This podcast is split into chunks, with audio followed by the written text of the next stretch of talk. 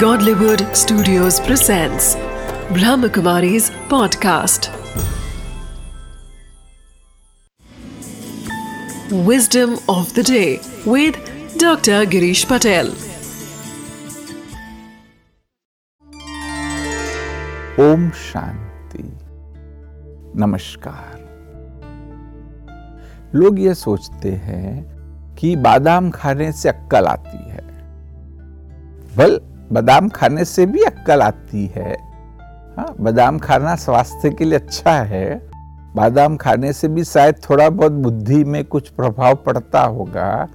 परंतु आज मैं आपको दूसरी बात बताना चाहता हूँ कि बादाम खाने से जो अक्कल आती है तो थोड़ी सी ही है, परंतु ठोकर खाने से बहुत बड़ी अक्कल आती है।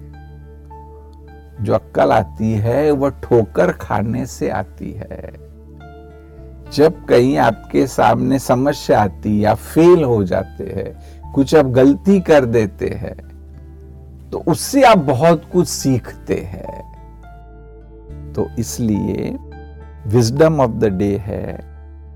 बादाम खाने से अक्कल नहीं आती है, ठोकर खाने से अक्कल आती है।